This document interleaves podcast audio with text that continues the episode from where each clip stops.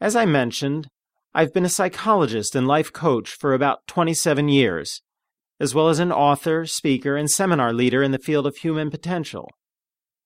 I was originally trained by a father whose teachers were taught by Sigmund Freud, so I like to call myself a third generation Freudian.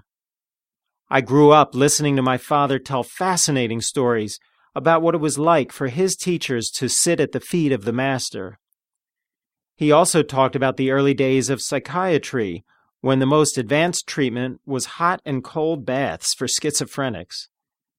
Freud and the behaviorists made their contributions, but it was with the arrival of the human potential movement that things started revving up.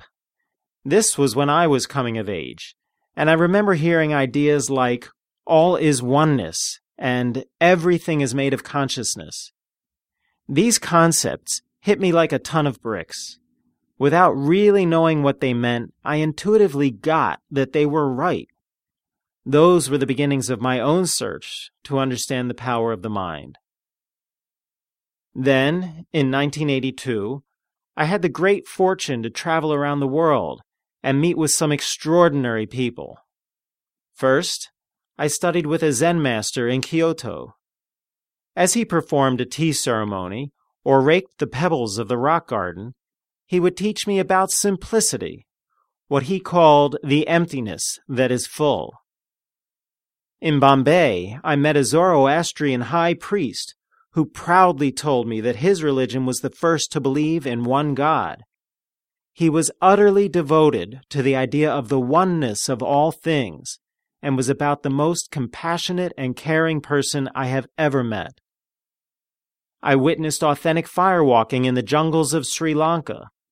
As the drums and incense were going, the firewalkers were doing a wild trance dance, getting themselves into an altered state.